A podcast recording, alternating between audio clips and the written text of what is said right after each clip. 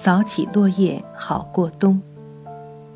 今天继续朗读：非法之法不是法。褫夺公权的法案，在英国历史上，特别是在16世纪和17世纪，英国议会可以通过一项法案，宣布某人犯下了叛国、颠覆政府或其他重罪，给予处死的惩罚。由立法机关通过一项法案来定某人的罪，而不是由司法机关及法庭通过审判案件来定罪。这种做法是非常特殊的。这种法案就叫做 “view of Attainder”。这样的法案除了对被定罪者处以死刑外，还可以没收其财产，不让罪犯的后代来继承。也就是说，不仅惩罚本人，还连带惩罚其后代。这叫做 corruption of blood，即血统玷污。在有些案例中，议会通过法案，不是将被定罪者处死，而是较轻一点的惩罚，比如流放、没收财产、剥夺选举权等等。这时，相应的法案就叫做 Bill of Pains and Penalties。美国宪法规定，国会不能制定褫夺公权的法案。就是指不得由立法分支以立法的形式给一个公民或者一部分公民定罪。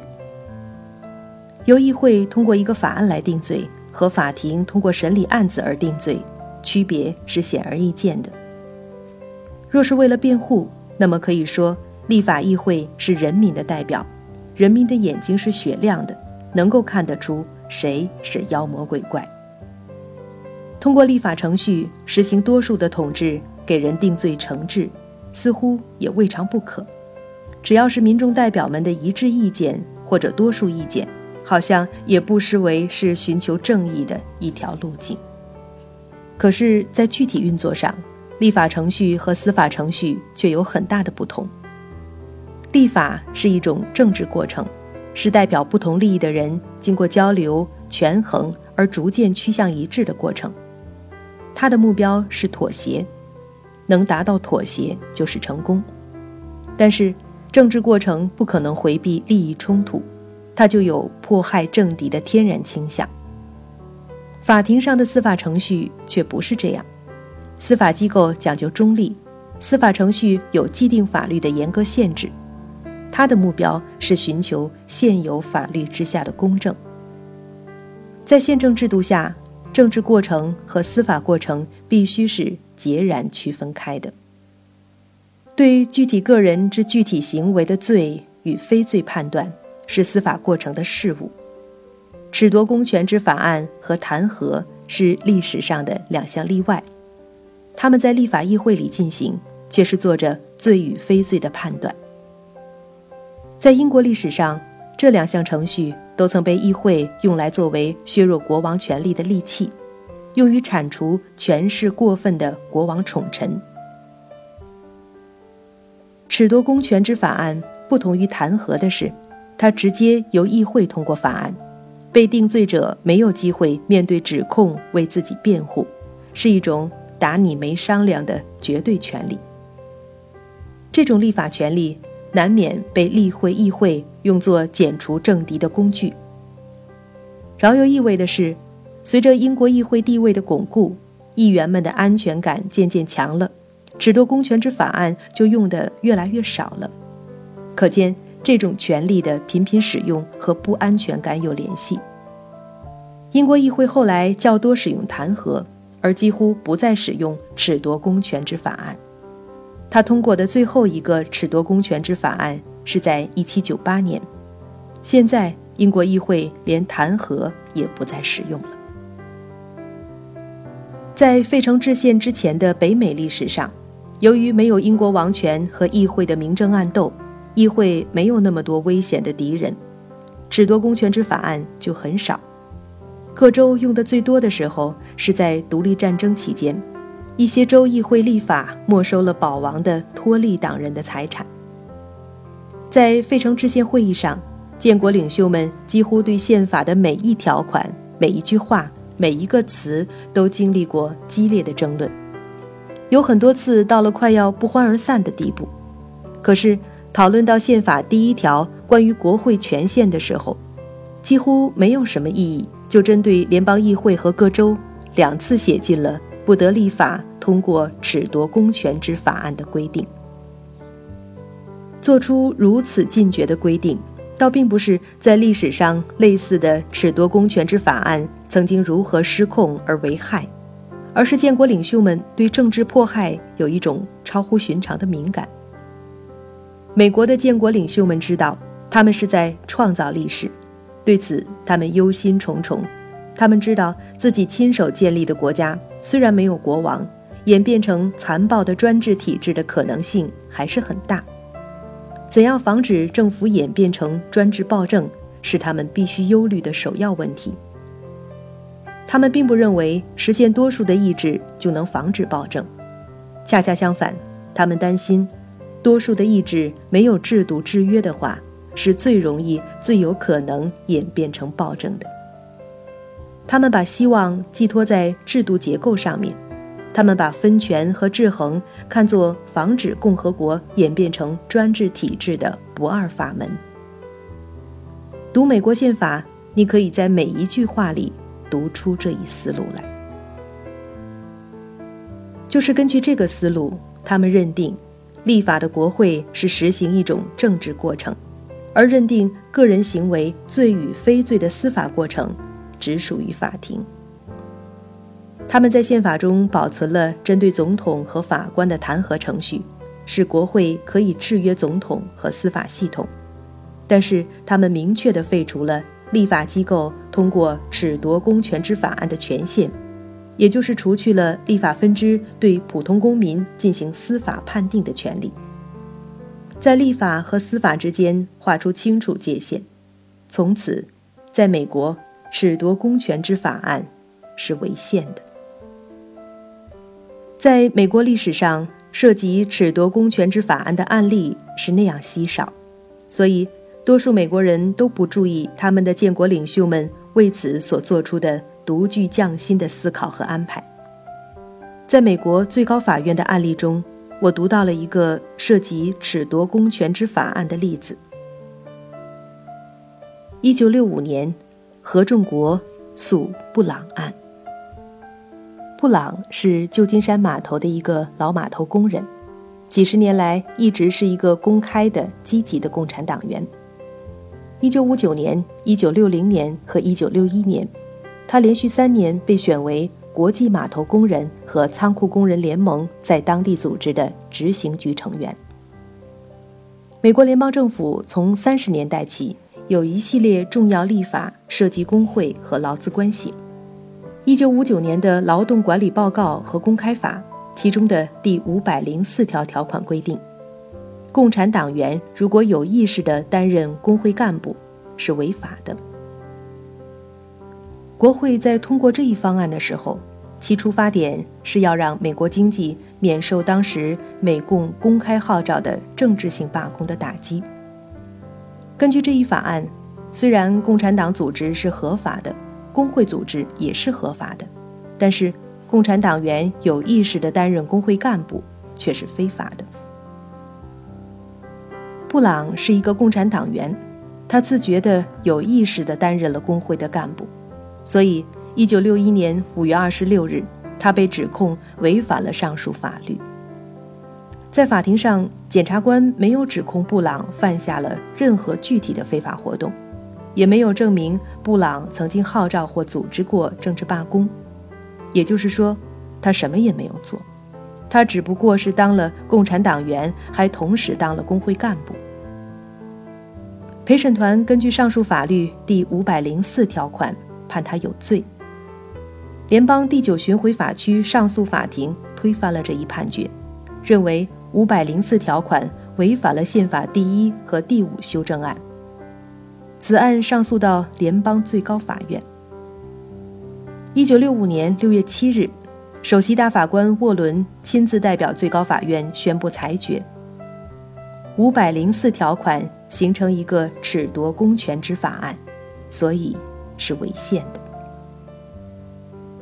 也许是考虑到公众对褫夺公权之法案并不熟悉，也许是最高法院认为此案涉及的美国宪法中禁止褫夺公权之法案的条款非同小可，也许是大法官们认为重申三权分立、限制国会的权限、维护制度的健康至关紧要，也许仅仅是沃伦大法官此时有了发思古之幽情。总之。沃伦大法官的这个判决词写得洋洋洒洒，就像一位文质彬彬的大学教授在课堂上给新生上课，谈古论今，引经据典，精彩至极。在复述了案情以后，沃伦大法官引用了宪法条款，然后开始讲解英国历史中褫夺公权之法案的来龙去脉。他指出，为什么美国宪法要禁止褫夺公权之法案？不是出于狭窄的技术性的考虑，而是要保证分权的体制，要防止立法分支行使司法权限，或者简单的说，要防止立法议会来给具体个人之具体行为判定罪与非罪。他像一个历史课的老师一样，谈起了美国人妇孺皆知的常识。美国政府分为立法、行政和司法三大分支。他解释，这样的分权结构显然不是为了促进政府的办事效率，而恰恰相反，它是宁可牺牲效率而为了防止专制。因为如果政府权力被分割、被分散，如果一项政策必须经过国会立法通过，由行政实施，由司法监督，那么没有一个人或一群人。能够为所欲为，政府权力就难以被滥用。他引用美国宪法之父詹姆斯·麦迪逊的话：“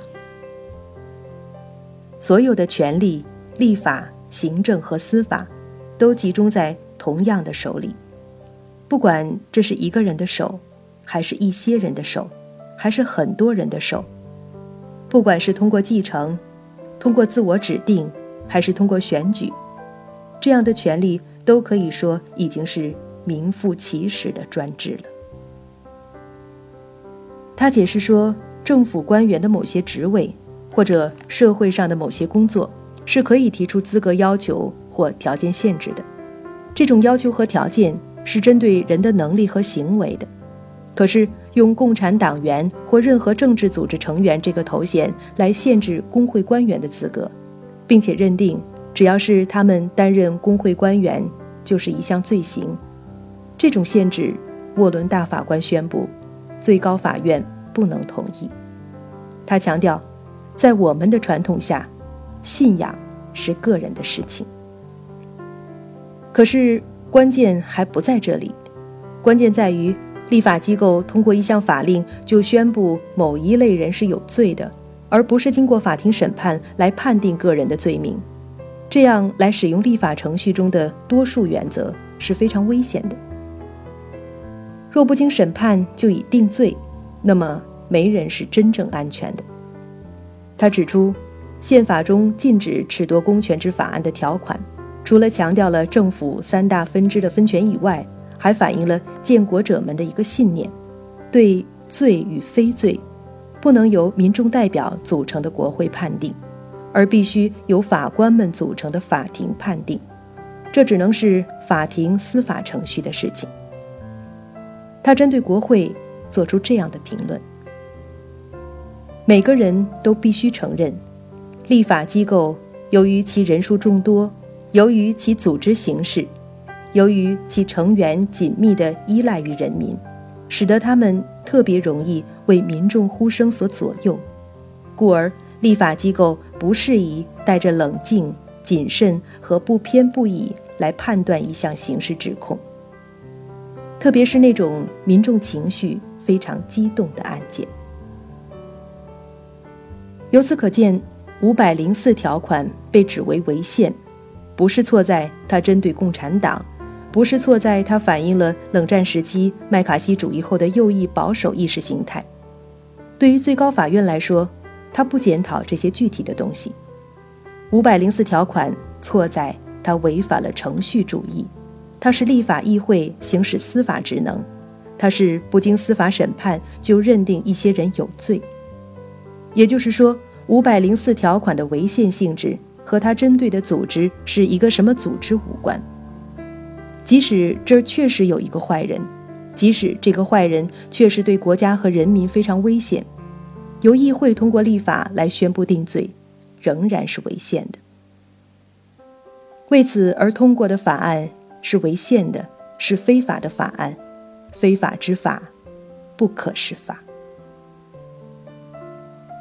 防冤狱与程序。